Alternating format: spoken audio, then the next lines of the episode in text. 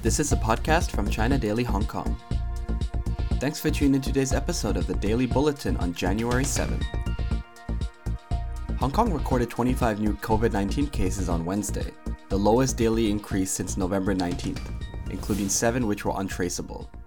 Chuang Shuk Kwan, head of the Center for Health Protection's Communicable Disease Branch, said the overall trend decreasing is a good signal, but there are quite a number of unlinked local cases in the community. It is possible there are still some symptomatic cases not being picked up because they did not seek help, uh, did not seek medical advice or get tested as soon as possible. And also there may be other asymptomatic infection in the community. So hopefully the trend will continue. Then um, we can see a, a downward trend. The Home Affairs Department said around 85% of residents who are covered in the compulsory testing notices published on December 30th and 31st have taken the virus test as of Monday. A spokesperson for the department said the government has arranged mobile specimen collection stations, or other testing avenues, for the 42 specified premises to provide testing for those covered by the compulsory testing notices. In a separate statement, a spokesperson for the government said staff of residential care homes for the elderly, residential care homes for the disabled, and nursing homes are required to undergo the fourth round of nucleic acid test for COVID 19 between January 8th and 17th.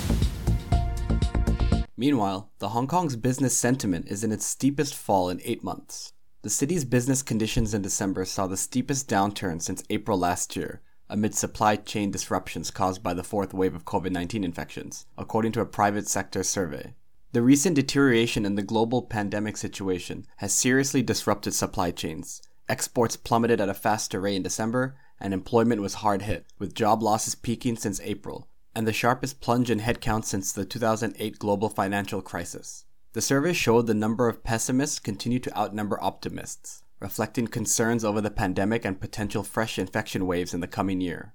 However, with the rapid production and utilization of vaccines on the horizon, business climate has improved from its lowest since June of 2019, underlining hope of life returning to normalcy this year.